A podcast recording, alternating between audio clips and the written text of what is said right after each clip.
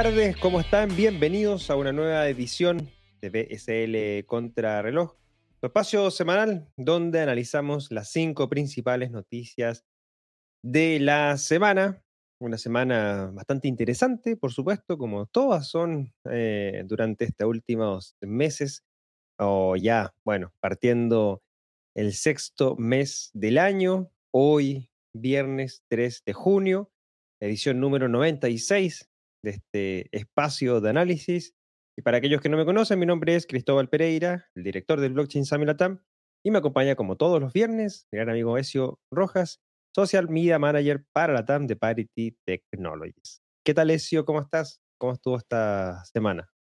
Bueno, Cristóbal, ciertamente una semana de mucho trabajo, a pesar de que pueda haber algo de preocupación por parte de varios usuarios en la industria, lo cierto es que nada se ha detenido, se sigue trabajando arduamente. Bueno, Cristóbal justamente puede ser testigo de, de todo lo que se viene haciendo en la industria blockchain y ciertamente trabajando arduamente para que todo pueda seguir funcionando y esta semana no ha sido la excepción.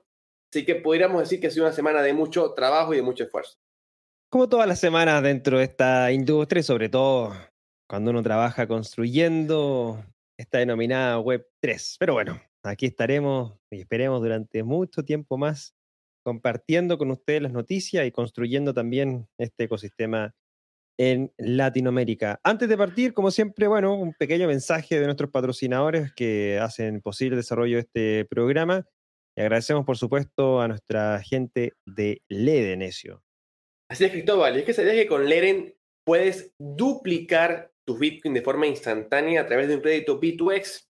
Así es. El servicio B2X de Leden permite que los usuarios accedan a un crédito en dólares de igual valor a los Bitcoin que poseen y automáticamente comprar más Bitcoin y todo en un solo paso. Te puedes registrar desde ya en, en el link que se encuentra en la descripción de este programa, enviar tus fondos y además recibir un bono de bienvenida de 10 USDC de forma inmediata. Bueno, interesante, 10 dólares USDC, no, obviamente no hay que mirarlo menos, se puede cambiar por Bitcoin, ahí mismo en la página LED tiene el servicio de swap para cambiarlo a Bitcoin, después dejarlo ahí rentando un 5 0.25% anual, actualmente es la tasa de interés que entrega Leden, o también dejarlo en USDC y te entrega un 7,5% anual, como lo muestra en pantalla. Y bueno, también recordarles que la sexta edición del Blockchain Summit Latam ya está a la vuelta de la esquina. Del 6 al 8 de julio nos encontraremos en el Panamá Convention Center de la ciudad de Panamá para poder eh, conocer, aprender, visualizar las oportunidades que esta tecnología nos está trayendo a nosotros los latinoamericanos. Únete a este magno evento y aumenta tu red de contactos a nivel regional. Aprende sobre las tendencias, desarrollo tecnológicos y la visión de los diferentes ecosistemas que componen cripto y blockchain. Tendremos más de mil asistentes, más de 100 ponentes, unas charlas de lujo. Y aún estás a tiempo para adquirir tus tickets a tan solo 300 dólares para los tres días tenemos promociones también. Estás suscrito a nuestro newsletter, te debió llegado un correo con una promoción por la Cyber Week, 30% de descuento en estos tickets, es decir, te quedan 210 dólares hasta este domingo. Y por supuesto también eh, recordarles que el 18, hasta el 18 de junio están a 300 dólares y luego el 19 de junio en adelante ya son a 450 dólares. Así que aprovecha hoy de comprar tus tickets. Más información en blockchainsummit.la diagonal BSL 2022. Los enlaces tanto para Leden como para el blockchain Summit Latam los encuentras en la descripción de este programa. Antes de iniciar esta jornada ya número 96 de este programa, Ezio, un recap de lo que vimos la semana pasada nunca además. Creo que sí, Cristóbal. La semana pasada reseñamos la llegada de Tether a México con su nueva moneda estable en pesos estuvimos hablando de la reorganización de bloques de la Bacon Chain de Ethereum, que hasta siete bloques se llegaron a reorganizar en un plazo de menos de un minuto. Y también hablamos del lanzamiento oficial de criptomonedas Sango por parte de la República Centroafricana en su plan para impulsar a Bitcoin como moneda de curso legal en la, para la República Africana. Bueno, interesante tema que tocamos la semana pasada y esta semana también tocamos temas relacionados a redes infraestructura, como fue Ethereum la semana pasada, esta vez vuelve a salir Solana también dentro de los titulares. Pero bueno, antes de partir, recordarles también que este programa lo encuentras en formato podcast en diferido, así que si tienes Apple Podcast o Spotify, busca el podcast de Blockchain Samilatam y también puedes suscribirte y mejor aún si nos calificas con cinco estrellas para que así más personas puedan conocer nuestro contenido. También recordarte que las cinco noticias que vamos a estar analizando los encuentras en la descripción de este programa para que puedas obviamente también hacer un seguimiento a estas noticias y sacar tu propio análisis. Si estás viéndonos por nuestro canal de YouTube, bueno, déjanos tu like y suscríbete para que así no te pierdas nuestros contenidos semanal. Y por último, solamente recordarles que este programa también lo vas a poder disfrutar en nuestra página web porque lo transcribimos, es decir, puedes leerlo también en texto. blockchainsummit.la están siempre todos los programas que publicamos en formato transcrito o en texto. También por si quieres tal vez revisar algún, algunas de estas noticias que estamos revisando, bueno, ahí también las puedes leer. Bueno, iniciamos entonces ya lo que es esta edición número 96 de BSL contra reloj con eh, una noticia que bastante interesante en relación a la banca latinoamericana, y es que un importante banco de Panamá está a favor de Bitcoin y anuncia el lanzamiento de servicios de criptomonedas. Así es, Tower Bank, una institución financiera panameña con más de 200 empleados y 40 años de experiencia bancaria, se ha declarado a favor de Bitcoin allanando el camino para las cuentas de criptomonedas. Durante un encuentro organizado por la Cámara de Comercio Digital y Blockchain de Panamá el pasado jueves 26 de mayo, los representantes de Tower Bank invitaron a los entusiastas de las criptomonedas a abrir cuentas en el banco. Gabriel Campa, vicepresidente de producto de Tower Bank, compartió que los clientes de criptomonedas no sufrirían los contratiempos a los que normalmente estarían sujetos los ciudadanos panameños al realizar actividades de criptomonedas en el banco. Adicionalmente, Cristóbal Pereira, que les habla, director ejecutivo de Blockchain Summit Atam y asistente al Meetup con Towerbank y Campa, compartió en Twitter, Towerbank es crypto-friendly. En un tweet afirmé que los entusiastas de las criptomonedas pueden venir a abrir cuentas y depositar retiros desde Exchange sin miedo. Las transacciones relacionadas con criptomonedas están limitadas a un máximo de 5 mil dólares al mes y el banco no ofrece servicios directos de criptomonedas todavía. Towerbank ha retuiteado tweets que sugieren que los clientes podrán vincular sus cuentas de exchange de criptomonedas como Binance directamente a sus cuentas bancarias de Towerbank. Eso, ¿qué no puede decir respecto a esto y qué puede implicar esta medida por parte de Towerbank, quizás para la banca latinoamericana? Bueno, Cristóbal, según información que pude rescatar para primero evaluar un poco lo que es Towerbank en Panamá, Estuve leyendo datos de la Superintendencia de Mercado de Valores panameña y determiné, en base a lo que pude leer, que Towerbank es un banco que está registrado en Panamá desde el 1971 años, lo que implica que es un banco con más de 50 años dentro de la nación caribeña. Y esto es algo importante destacar desde un inicio para así no minimizar la medida que ha tomado el banco en este caso, porque precisamente estamos ante uno de los bancos más importantes de todo Panamá. Ahora bien, estas medidas del banco, según las palabras de Gabriel Campa, como tú bien nos enseñaste, permitirá que los propietarios de criptomonedas puedan abrir cuentas en el banco sin tener ninguna limitación por operaciones desde o hacia exchange de criptoactivos. Y bien, esta pudiera ser o parecer una medida ante los ojos de las personas que están afuera de Panamá como algo simple o algo gris, pero lo cierto es que para entender esta medida hay que verla en su justa realidad y creo que es bastante interesante cuando analizamos más a profundidad. ¿Y por qué digo que en la realidad es muy interesante? Tenemos que determinar que Panamá es uno de los países con más observación internacional dentro de sus servicios bancarios. El GAFI ha tenido en su lista negra en varias oportunidades. La Unión Europea, de hecho, todavía lo mantiene dentro de la suya como un paraíso fiscal y en muchos casos como un lugar que permite o que ayuda a que se hagan ilícitos bancarios o financieros.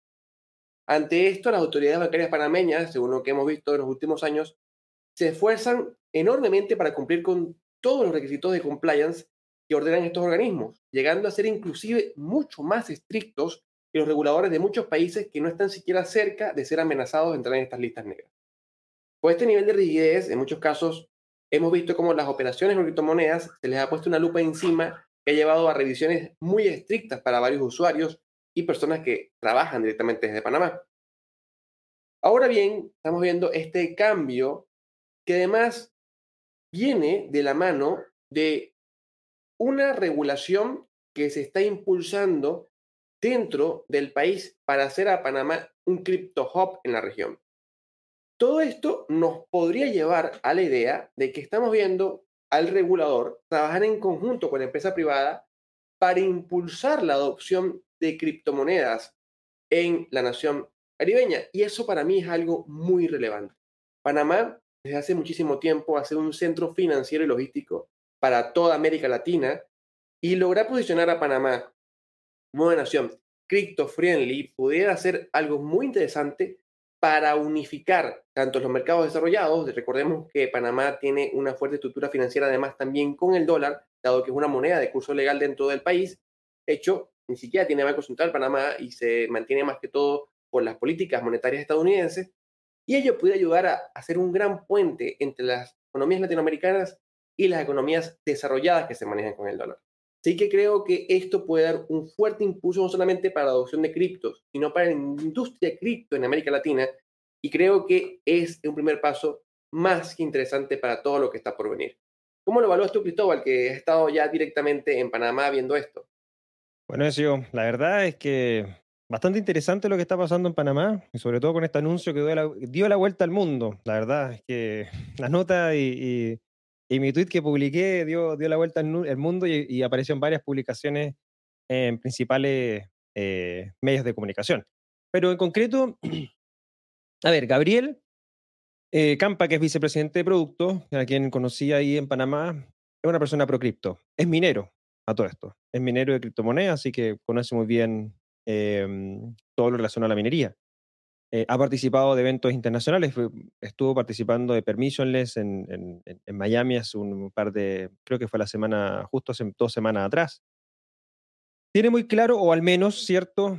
Visualiza a la institución bancaria, Tower Bank, como un aporte importante, con dentro de su camino, por supuesto, el relacionamiento muy importante con eh, las criptomonedas. Interesante que también están desarrollando y trabajando para tener productos asociado a criptomonedas en la misma cuenta bancaria. Hoy día lo que te dice Tower Bank es, bueno, abre tu cuenta conmigo y yo te aseguro que no te van a cerrar las cuentas porque vienen saldos de exchange o plataformas de P2P, que es muy común en Panamá. Cuando bancos detectan que el cliente está operando con algún tipo de P2P o derechamente algún tipo de retiro y abono a sus cuentas, le cierra las cuentas. Literalmente le cierra las cuentas a las personas. Y aquí Tawerman dice, no te preocupes, yo no te voy a hacer eso. Hay una cuenta que se llama la cuenta simplificada que tiene permitido movimiento hasta 5 mil dólares mensuales. Inclusive extranjeros pueden ir a abrir su cuenta. Yo, de hecho, personalmente estoy abriendo la cuenta para poder, obviamente, conocer y entender también el funcionamiento y con un pasaporte y un par de información más te pueden abrir la cuenta, la cuenta sin mayores problemas. Aprovechen que vamos a estar en el Blockchain Summit va a estar Towerbank también eh, como patrocinador del evento y lo más probable es que van a estar ahí apoyando en la apertura de cuentas también para los asistentes. Así que también se pueden ir ahí con una cuenta bancaria de Towerbank y poder utilizar ese movimiento eh, que tiene disponible. Pero está muy interesante, sobre todo a nivel de la industria bancaria, eh, el proyecto de ley también que está en Panamá sucediendo. Em, de hecho, en la misma, en el mismo meetup estaba también el regulador, eso, estaba el superintendente de bancos.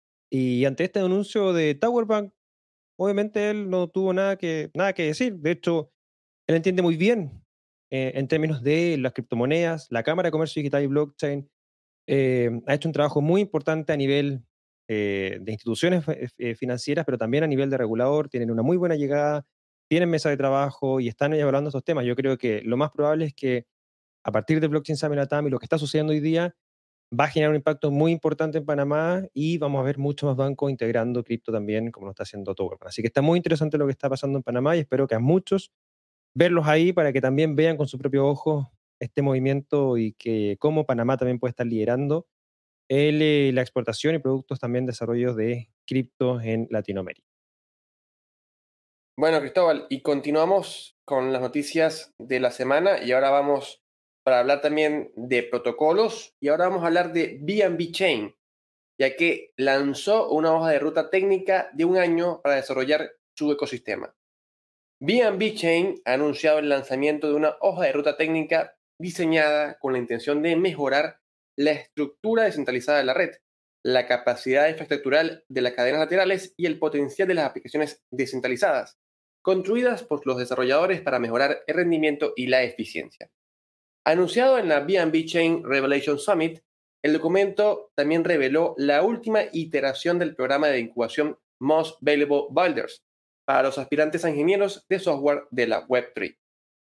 En febrero de este año, Binance Chain y Binance Smart Chain se fusionaron para formar lo que ahora se denomina BNB Chain, una capa de infraestructura multicadena que soporta el nuevo ecosistema, así como los mecanismos de gobernanza de BNB.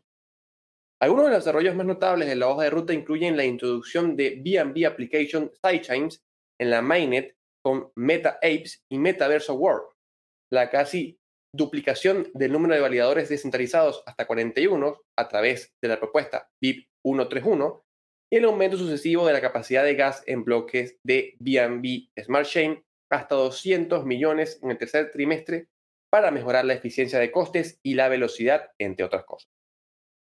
Cristóbal, ¿cómo crees que será el futuro de la BNB Chain de aquí en adelante? ¿Crees que seguirá sosteniendo este crecimiento que ha tenido en los últimos dos años? Bueno, yo creo que lo que ha venido haciendo BNB Chain en tan solo dos años es bien interesante. Actualmente la red está procesando cerca de 5 millones de transacciones diarias eh, aunque bueno, viene en descenso producto del bear market, donde claramente muchas de las redes también vienen en descenso a nivel de usuarios. Su máximo histórico a nivel de transacciones lo marcó el 25 de noviembre del año pasado, donde alcanzaron las 16, no más, de 16 millones de transacciones en 24 horas. Ethereum, por su parte, logra procesar entre 1 a 1.2 millones de transacciones diarias, ¿ya?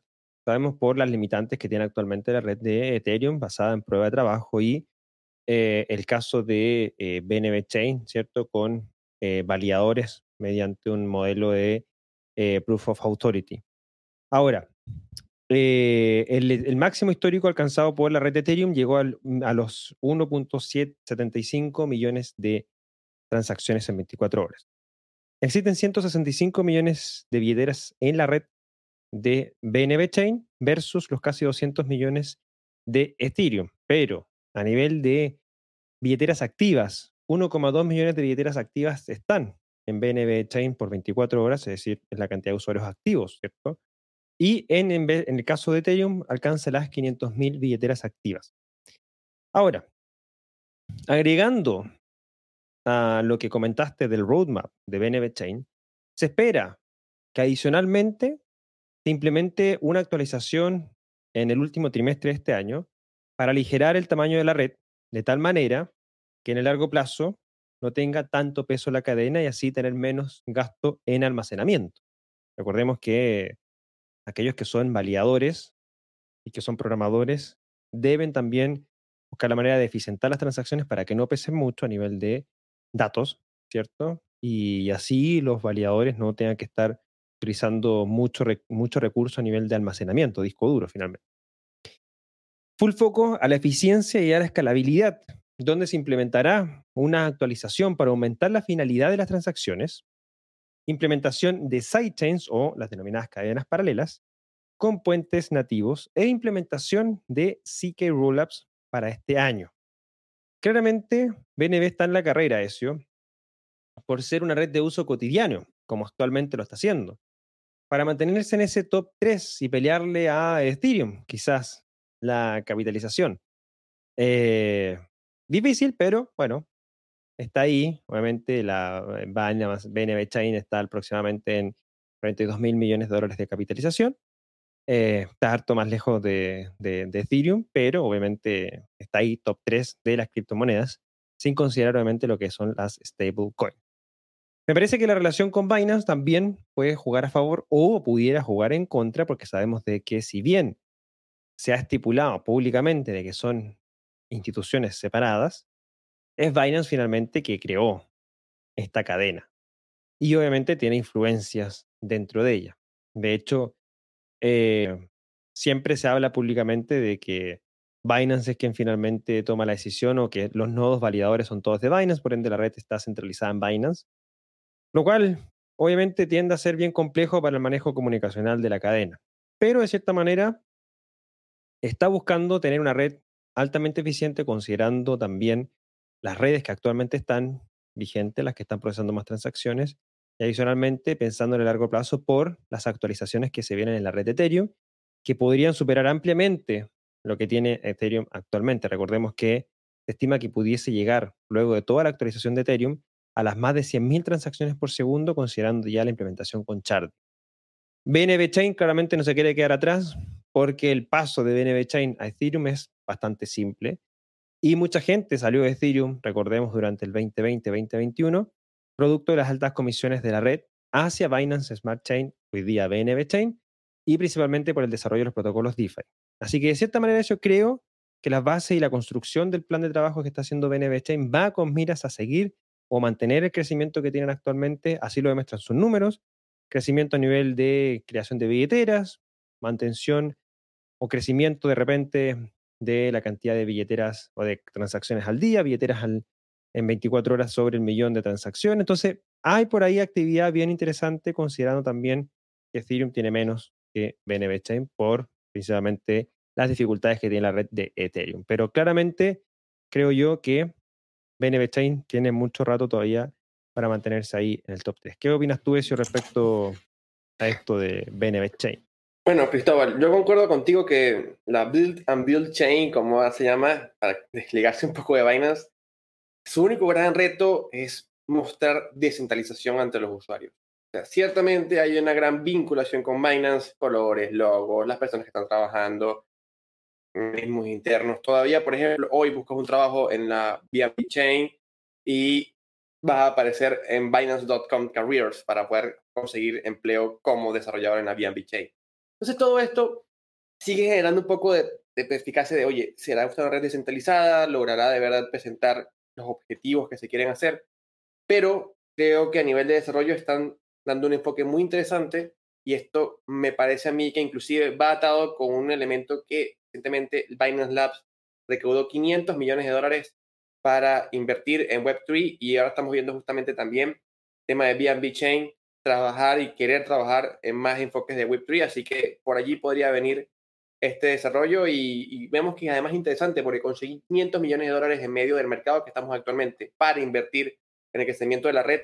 Puede dar una ventaja considerable sobre sus competidores, ya que en, lo que estamos viendo en realidad en otras redes es más bien que eh, este mercado ha afectado mucho el, el tema de contratación, el tema de desarrollo de nuevos proyectos, así que podría darse esta ventaja por parte de Binance claramente tiene alto para poder construir todavía BNB Chain. Y vamos entonces a otro proyecto que también ha dado que hablar durante el último bull market que tuvimos durante el 2021, que es Chiba Inu. Y el fundador de esta criptomoneda borra sus publicaciones de las redes sociales y se retira de la comunidad. El fundador seudónimo de Chiba Inu, Ryoshi, se ha alejado de la comunidad después de borrar todos sus tweets y publicaciones de blog esta semana. Al igual que el fundador de Bitcoin, Satoshi Nakamoto, la identidad de Ryochi ha permanecido desconocida desde el lanzamiento del proyecto en agosto del 2020. Además, también ha mantenido un enfoque de no intervención en la meme coin, muy parecido al de los fundadores de Dogecoin, Billy Marcus y Jackson Palmer. Los, desarrolladores principales, como Shitoshi Kusama, han declarado que el proyecto seguirá adelante. Ryoshi ha insinuado en varias ocasiones que acabaría marchándose, ya que a menudo le restó importancia a su papel en el espacio de Chiba Inu. En un post de Medium, borrado desde entonces, el fundador supuestamente dijo, abro comillas, he dicho desde el principio que no soy nadie, que no soy importante. Los esfuerzos por desenmascarar mi identidad, incluso si tuvieran éxito, serían decepcionantes. No soy más que un tipo sin importancia que pulsa el teclado y soy responsable. Soy Ryoshi. En la actualidad, la cuenta de Twitter de Rioche sigue funcionando, pero con toda la actividad borrada, mientras que dos entradas del blog que se despiden del Chivarme siguen en medio. ¿Eso crees que esto afectará a Chiva Inu? hay una comunidad lo suficientemente fuerte en Chiba Inu como para sostener el crecimiento y el roadmap de esta criptomoneda? Bueno, Cristóbal, debo decir que estuve hablando un poco acerca de Chiba Inu y estuve hablando justamente de su comunidad para determinar cuán fuerte era, ¿no? Y, dentro de todo esto me conseguí con un estudio de Global Data que se hizo en el año 2021 sobre influencias de Twitter y de Reddit. Y pude conseguir, sorprendentemente, que Chiba Inu fue la octava criptomoneda con más discusiones en redes sociales en el año 2021. De hecho, las conversaciones en las redes sociales en torno a Chiba Inu aumentaron más de 16.000% en 2021, siendo el mayor crecimiento en comparación con todas las principales criptomonedas de 2021 ni Bitcoin, ni Ethereum, ni BNB, ni Solana, ni Cardano, ni Polkadot, ningún de las principales criptomonedas pudieron llegar a tener el nivel de crecimiento porcentual tan alto que tuvo Chiba Inu. Y según el estudio se puede evaluar que el aumento de las conversaciones en redes sociales en torno a Chiba Inu fue impulsado por la especulación del mercado sobre su cotización en Robinhood, ya que fueron los propios poseedores e inversores de Chiba Inu quienes le reclamaron al exchange a través de una petición que llevó justamente a que se listara el token en Robinhood y además también fue lo que llevó inclusive el token a su máximo histórico, que hoy está bastante lejos, pero que impulsó también el precio del token. Ahora bien, más allá del impacto social, eh, también hemos visto campañas interesantes de publicidad. De hecho, eh, recientemente en el mes de abril pude verlo personalmente en Estados Unidos como camiones, como autobuses estaban estampados con cosas de Chiba y también hasta se pudo ver en Miami publicidad en aviones de Chiba es decir, en aviones, eh, pequeños aeroplanos que tenían eh, atrás unas cintas donde había publicidad de Chiba Y es muy interesante porque todo esto, según esto, en los últimos tiempos ha sido impulsado. Es decir, no ha sido, ha sido la comunidad la que ha pagado y le que ha hecho este tipo de cosas. Sin embargo, más allá de para continuar, que justamente estábamos mencionando que una de las cosas que más nos sorprende Chiba Inu es esa falta de código, esa falta de desarrollo técnico de la moneda. Y lo único que podemos encontrarnos en nivel de programación de Chiba Inu es el smart contract del token ERC20 que tiene Chiba Inu. Algo muy poco, ya que nada más entendemos entonces que Chiba Inu es meramente un token bajo el estándar RC20 de Ethereum. No tiene más nada. Y esto es muy interesante porque se nos ha vendido en los últimos años, bueno, meses, porque Chiba Inu no llega a años, se nos ha vendido en los últimos meses, Chiba Inu iba, iba a tener el Chiba Swap, que iba a tener un DEX, que iba a tener un gran elemento nuevo de todo el tema de programación. Y no hemos visto eso a nivel de código, a nivel de desarrolladores. Y esto, para mí, es donde creo que, puede estar el talón de Aquiles, ya que si bien es cierto que hoy en día Shiba sigue siendo una de las monedas con relevancia dentro de la industria. De hecho, según el Coin Market Cap, todavía está en top 15 de las monedas más valiosas del mercado. Puntualmente teníamos, bueno, ya justamente la tenemos eh, compitiendo con Avalanche. Imagínense, un proyecto como Avalanche que tiene todo el nivel de programación y una comunidad y un equipo de desarrollo detrás. Y sin embargo, Chiba todavía tiene una gran relevancia. Pero lo que vemos hoy en día con la falta de desarrollo me da a entender a mí que todavía tenemos algo generado por un fuerte FOMO, donde no hay una base que le sustente su futuro, donde no hay un equipo que esté trabajando en el desarrollo correcto de la moneda, y esta desaparición del fundador pudiera traer problemas. Pudiera verse como ese gesto descentralizado de que la, la moneda ahora va a funcionar en estilo Bitcoin, donde no hay un fundador detrás que impulse pero también pudiera verse como un proyecto que quede abandonado, que nadie lo desarrolle y ello traería justamente su olvido y también algunos problemas para quienes han confiado y creído en el proyecto. ¿Cómo lo evalúas tú, Cristóbal?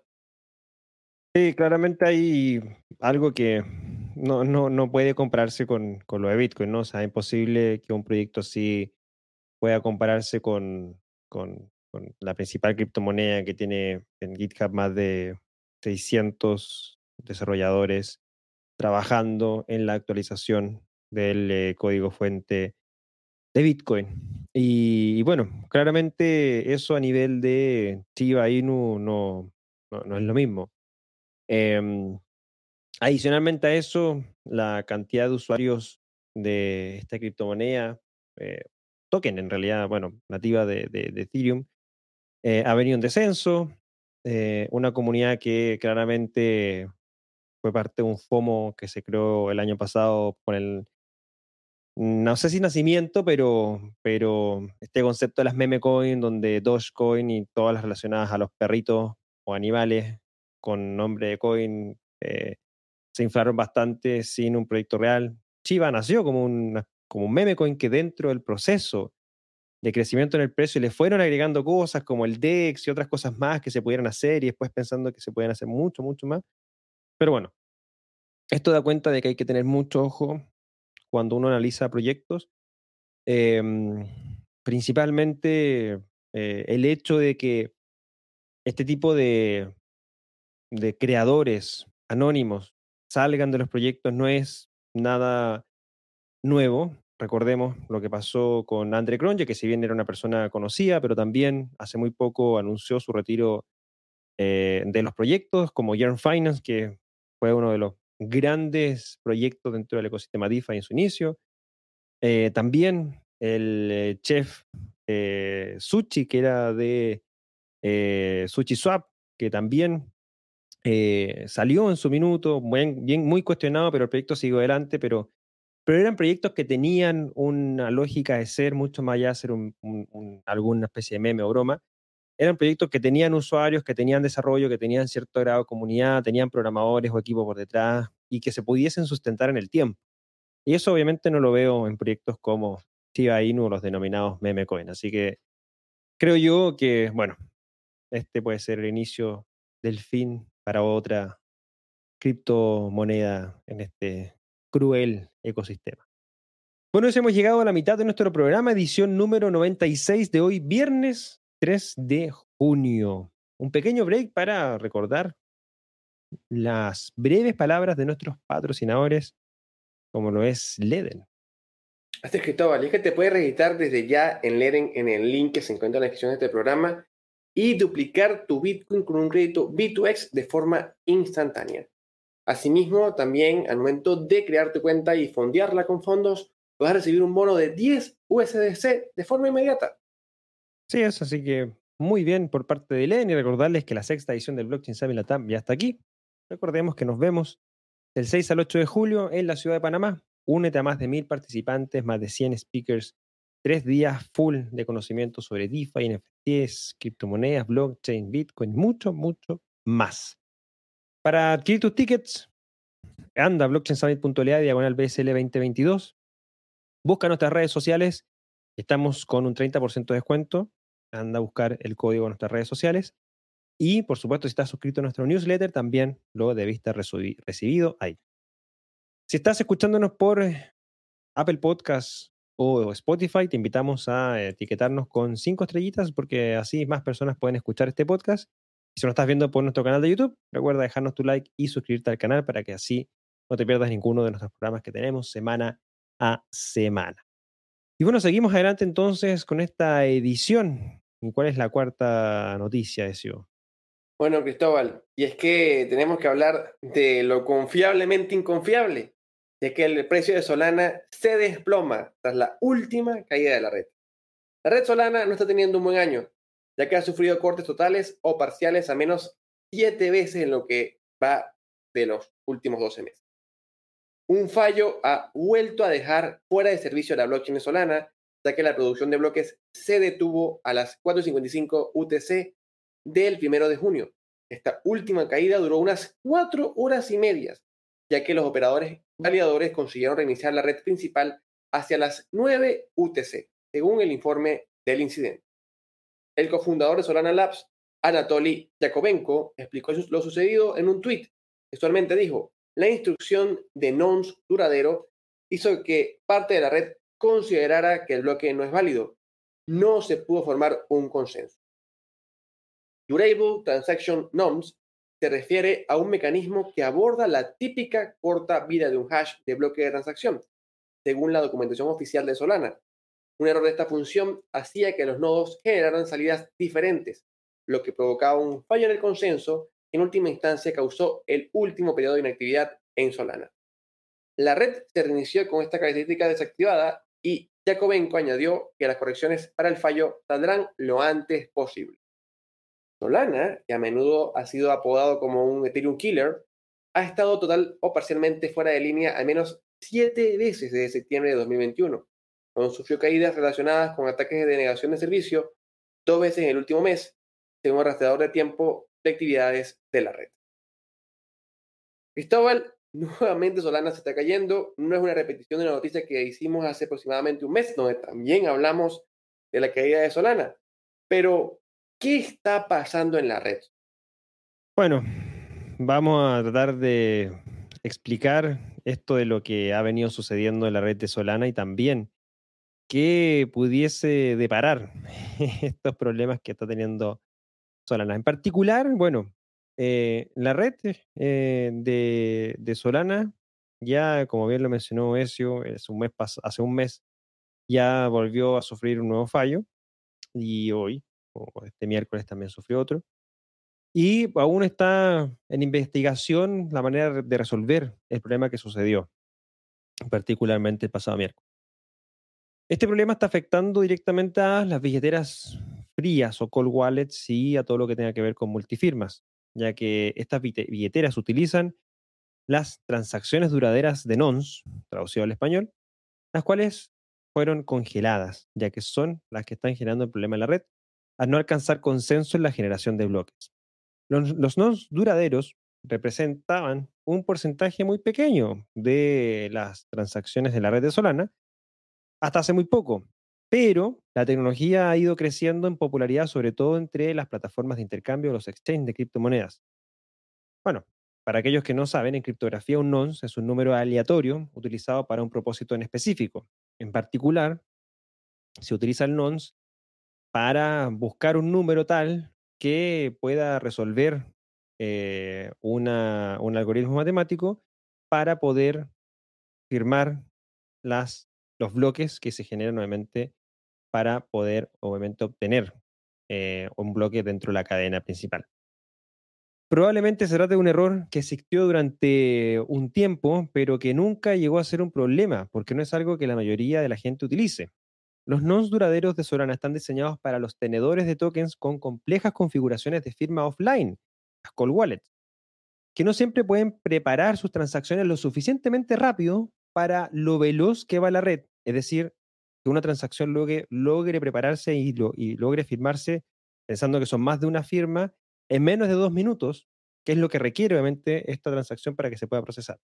Por ejemplo, un custodio que firma, custodio de criptomonedas, que firma las transacciones de Solana con dos ordenadores o dos computadores, podría no ser capaz de terminar el trabajo en un solo bloque, aproximadamente en este espacio de dos minutos. Las transacciones normales en Solana fallarían en este escenario y los nons duraderos dan tiempo al poseedor del token para poder tener ese espacio para poder hacer la firma adicional necesaria o las firmas adicionales necesarias. Lo que ocurrió el miércoles fue un fallo en la capacidad de Solana para manejar los nons duraderos, en lugar de tratar estos nons como una sola transacción, los validadores de la red los contaron dos veces como una sola transacción a dos alturas de bloques diferentes, lo que dado esa situación, eh, que se creía imposible, rompió el mecanismo de consenso de Solana, lo que permitió, o lo que, que generó que no se llegara a consenso y por ende los bloques no se pudieran ir creando y agregar a la cadena principal. Un operador de validadores de Solana dijo que el fallo era conocido y estaba siendo corregido antes de, los acontecimientos del miércoles, pero que todavía no hay una solución al respecto, siendo hoy viernes 3 de junio. Eso es lo que está sucediendo en Solana, un eh, problema diferente al que se ha visto en momentos anteriores, que han sido principalmente por falta de procesamiento en la red, dada la alta nivel de transacciones que en el último, el, mes pasado fue por un proyecto que se lanzó, colapsó la red, los validadores dejaron de producir bloques porque las máquinas estaban colapsadas y eso generó un paro de ocho horas. Ahora, un error totalmente diferente y bueno, esta claramente es una red que está en construcción. Por eso yo siempre comparto de que lo que no sea Bitcoin Ethereum son todas redes en construcción y en validación de sus tecnologías. Así que eso, para que lo tengan muy claro, Y bueno, y si apuestan por Solana, creo que está también bastante interesante hoy día en su precio para poder apostar por ella. Bueno, eso, ¿qué te parece a ti este tema que está sucediendo con Solana y un nuevo tipo de fallo diferente al que hemos reportado anteriormente? Nada, Cristóbal, yo agrego no solamente Bitcoin y Ethereum, es que también Bitcoin y Ethereum están en construcción. Bitcoin no, no tiene versión 1.0, por ejemplo. Bitcoin sigue siendo versión 0. número, porque todavía no ha llegado a la versión final, ¿no? Y sigue, se, sigue desarrollando. Y Ethereum, como lo hablamos justamente la semana pasada, vimos una reorganización de bloques en la Bacon Chain, que es esa red de prueba que se está teniendo hoy en día para evaluar el Proof of Stake dentro de Ethereum. Estamos ante algo que sencillamente sigue siendo muy innovador y así como se dice muchas oportunidades, que hay una gran cantidad de oportunidades, valga la redundancia, también hay unos riesgos que tenemos que entender y estar seguros antes de poder entrar. Es correcto. Y bueno, vamos a la última noticia de la semana. Y es que la capacidad de la Lightning Network de Bitcoin supera los 3.900 Bitcoins, marcando un nuevo máximo histórico. La arquitectura subyacente de Bitcoin sigue superándose a sí misma, asegurando, asegurando, descentralizando y acelerando la impenetrable red de peer-to-peer. Lo mismo ocurre con la Lightning Network de Bitcoin. La capacidad de la Lightning Network de Bitcoin alcanzó un máximo histórico de 3.915,776 Bitcoin, como demuestran los datos de Bitcoin Visuals, mostrando un compromiso con la causa de mejorar la velocidad de las transacciones de Bitcoin y reducir las comisiones sobre el protocolo capa 2. La predicción basada en datos de un Redditor insinúa una gran innovación que verá a la industria de las criptomonedas alejarse del puente entre las blockchain de Layer 1 y hacia las Layer 2. Como explican, la adopción de las Layer 2 está ocurriendo ahora, aunque sea lenta y en ráfagas. Entre bastidores, las Layer 2 están mejorando la fiabilidad, disminuyendo las tarifas y aumentando la accesibilidad. Las Layer 2 siguen construyendo y mejorando y eso es fantástico. Eso sigue creciendo la Lightning Network, a pesar de este mercado bajista o bear market. ¿Cómo evalúas esto? Bueno, Cristóbal, yo creo que el catalizador principal de la Lightning Network tiene nombre y apellido. Se llama él y se pide El Salvador. El Salvador. Y lo digo porque para mí, yo creo que El Salvador marcó un antes y un después para Lightning Network. De hecho, se puede ver en muchos casos. Después de El Salvador, empezamos a ver una mayor aceptación de esta solución de escalabilidad para Bitcoin, porque además creo yo que El Salvador ha sido la más grande prueba de estrés a la que se puede haber sometido la red, porque de la noche a la mañana llegaron una gran cantidad de usuarios, una gran cantidad de establecimientos comerciales a usar la red y por ahora la red no ha colapsado. Eso para mí ha sido ese catalizador que le dio la confianza entre los exchanges, la confianza entre los inversores, la confianza entre los usuarios y, por supuesto, ha eh, hecho que el caso Bitcoin El Salvador tenga casos de estudios interesantes, más allá inclusive de ver si Bitcoin calza o no calza en una política monetaria estatal. Así que, en lo personal, yo creo que eh, Lightning Network le debe mucho a esta decisión de adoptar Bitcoin y además adoptarlo desde el punto de vista de Lightning Network por parte de El Salvador. Y es algo muy interesante porque, de hecho, si evaluamos, El Salvador primero dio ese paso para ir con Lightning Network y ahora lo vemos trabajar muy de cerca con Blockstream y con la Liquid eh, Network que está baja con, Blockstream, que podía ser una competencia de Lightning Network y vemos que trabajan bien sin ningún tipo de problemas. Así que es algo bastante relevante porque no hemos visto nunca Lightning Labs, ni a Elizabeth Stark de Lightning Labs, ni a ningún miembro de, todo este equipo que trabaja en el Lightning Network ir hacia El Salvador y hacer un tipo de acuerdo o algún tipo de, de, negociación para que esto se diera así. En realidad fue una adopción plena donde se descubrió su uso. Ahora bien, para mí todavía 3.900 Bitcoin me parece que es un monto bastante pequeño en comparación a lo que vale la red de Bitcoin. Y de hecho, hace poco pude leer un tweet que no conseguí nuevamente el tweet, lo, lo, vi en el timeline y, me quedó grabado. De hecho, de que eh, recientemente los ETF de Bitcoin a lo largo del mundo tienen aproximadamente 200.000 Bitcoin dentro de sus carteras para ofrecer a sus clientes. Y vemos que la Lightning Network es la principal red para el uso de Bitcoin, especulación, uso en apenas 3.900 Bitcoin. Si comparamos, estamos hablando de que vemos una apenas 2%, ni siquiera llegamos a 2%, 1.85% en comparación con el 100% que pudiera representar los ETF de Bitcoin. Algo que marca mucho la visión de Bitcoin para los inversores, no usuarios, inversores. Y esto es algo que hay que decir con propiedad porque muchos dicen, bueno, Bitcoin es moneda de uso, no es inversión. Es un activo de resguardo, no es inversión. Pero cierto es que los ETF son meramente inversión y especulación.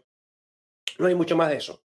Entonces, para mí, Cristóbal, además, a pesar de que es muy positivo, a pesar de que podemos estar viendo un crecimiento en medio de un bear market, yo creo que todavía le falta mucho a la Lightning Network para poder crecer, para poder tener una adopción plena y decir que hemos llegado a la adopción de Bitcoin de forma plena. Yo creo que todavía falta mucho, pero confío en que el proceso se está llevando y que además si vemos otra nación, como lo hablamos la semana pasada, que adopte Bitcoin, pero también lo haga con Lightning Network, cambiaría un poco más y daría más confianza. Podríamos esperar que eh, la República Centroafricana haga esto y de hacerlo, yo creo que todavía aumentaría más el número de la Lightning Network y tendríamos más pruebas de estrés a la red para ver si puede seguir creciendo. Pero por ahora veo que a la Lightning Network le falta crecimiento y cuando lo comparamos entre otros números se pequeñece mucho y además también denota de que definitivamente el uso de Bitcoin, más allá del uso para los comerciantes, usuarios, el pleno uso sigue siendo la especulación. ¿Cómo lo evalúas tú, Cristóbal? Sí, de todas maneras creo que hay mucho camino por recorrer finalmente con respecto a lo que es Lightning Network, o sea, 3.900 Bitcoin en custodia o bloqueados en la red principal para ser representados en Lightning Network, equivale a 0,2%, de hecho 0,02% del total de Bitcoin que hay en circulación, que son los 19 millones 50 mil Bitcoin y fracción, ¿cierto? Que actualmente ya están en circulación.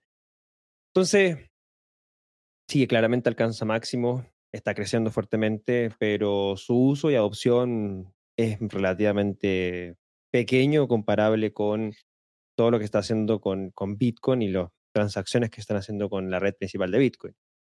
Ahora, de todas maneras, para mí Lightning Network es la herramienta principal para lo que va a ser materia de pagos y uso de Bitcoin como una fuente de pagos también a nivel eh, global y también a nivel latinoamericano. Claramente en El Salvador ha visto amplificado su uso, porque claramente es mucho más simple pagar con Lightning Network en comercios que con Bitcoin. Y de cierta manera, lo que están haciendo muchas empresas también al estar integrando Lightning Network, exchange de criptomonedas también, por ejemplo, ya varios exchange de criptomonedas han implementado la Lightning Network para poder hacer operaciones con ellos, poder retirar desde los exchanges a través de Lightning Network. Y ojo que eso es muy importante porque te permite a ti poder retirar, por ejemplo, de un exchange en Lightning Network y pagar comisiones muy bajas. Una comisión por bit de Bitcoin en, en, términos de, de, exchange son bastante altas, rondan los 10, 15 dólares cuando en la cadena principal tú puedes pagar un dólar por la comisión de, de transacción en Bitcoin. Pero sacando por Lightning Network y retirándolo a una billetera como Moon Wallet, donde puedes representar ese saldo de Bitcoin tanto en Lightning como en la cadena principal, te sirve obviamente para poder hacer los retiros a costo casi cero. Entonces, sí creo que Lightning Network tiene mucho trabajo todavía por desarrollarse. Hay que ver las mejoras que también Elizabeth Stark anunció en la pasada conferencia Bitcoin en 2022, que es eh, la CEO de Lightning Labs, una de las principales empresas que está trabajando sobre Lightning Network con los que tú también mencionaste, eh, Ezio. Y bueno, mm, creo que todavía tienes mucho camino por recorrer, pero yo estoy seguro que Lightning Network va a ser pieza fundamental de la adopción de Bitcoin en el largo plazo. Bueno, eso, hemos llegado al final de nuestra edición número 96 de hoy viernes 3 de junio. Hemos repasado noticias bastante interesantes, como lo ha sido este anuncio de Tower Bank en Panamá de ser crypto friendly. También repasamos la noticia del roadmap de BNB Chain. También repasamos lo que fue, o lo que el anuncio del el fundador de Chiba Inu que desaparece de la red. Analizamos también lo que tiene relación con la caída de Solana y ahora último con la red de Lightning Network. ¿Qué te ha parecido las noticias esta semana, Ezio? Bueno, Cristóbal, efectivamente una semana de mucho trabajo. Lamentablemente lo de Solana volvió a ocurrir, como lo vimos diseñado, y se sigue creciendo en la industria. Vemos cada vez actores más grandes como Tower van a entrar, vemos equipos desarrollar a pesar de lo que está pasando. Y mucha gente cree que porque no hay FOMO, no hay Tutemum, no se sigue trabajando. Vemos proyectos grandes como BNB publicar su hoja de ruta. Así que, Tower, todo se sigue moviendo y aquí estamos trabajando más duro que antes. Así es. En este bear market estamos claros de que seguimos trabajando, seguimos acá y seguimos visualizando lo que va a pasar en los próximos 5 a 10 años, porque este trabajo es de largo aliento. Y vamos a estar acá, esperemos muchos viernes más acompañándolos, analizando las noticias principales de la semana. Agradecemos desde ya a los que nos han estado compartiendo sus mensajes por el chat. Raúl Molina, Jonathan Villa, Mauricio Alfaro, Guillermo Ángel, Yolfri Tubiñez. Muchas gracias por estar ahí compartiendo también desde nuestro chat, transmisión por nuestro canal de YouTube, pero también por LinkedIn y Twitter. Vengan a YouTube, déjenos su like, suscríbanse al canal para que así no se pierdan ninguno de nuestros programas. Y también recuerden en Spotify y Apple Podcast de calificarnos con 5 estrellas. Gracias a Leden por ser parte de este programa y recuerden la sexta edición del Blockchain Summit del 6 al 8 de julio, tickets a 300 dólares hasta el 18 de junio y hay un 30% de descuento que tienen hasta este domingo, así que aprovechen hoy, pasado, o sea, mañana o pasado, máximo. Eh, el código de descuento lo encuentras en nuestras redes sociales y esos en redes sociales las tienes en la descripción de este programa, junto también con las redes sociales y los links de Cointelegraph en español y las cinco noticias que hemos analizado en esta jornada. Muchas gracias por acompañarnos. Nos estamos viendo el próximo viernes. Un agrado, como siempre, Ezio, por tu compañía y te dejo también para tu despedida. Bueno, Cristóbal, gracias nuevamente por tenerme aquí contigo. Gracias a toda la comunidad que nos estuvo acompañando en el día de hoy. Y por supuesto, será hasta una próxima oportunidad que nos encontremos para seguir hablando de noticias más importantes de la semana y podamos evaluar en conjunto todo lo que viene haciendo este gran ecosistema. Ya rumbo a las 100 ediciones, Cristóbal, 96 ediciones con el día de hoy. Así que, bueno, ya falta muy poquito y, bueno, vamos a ver qué hacemos en la edición número 100. De todas maneras. Nos estamos viendo, que estén muy bien. Pasen un buen fin de semana. Hasta la próxima. Chao, chao.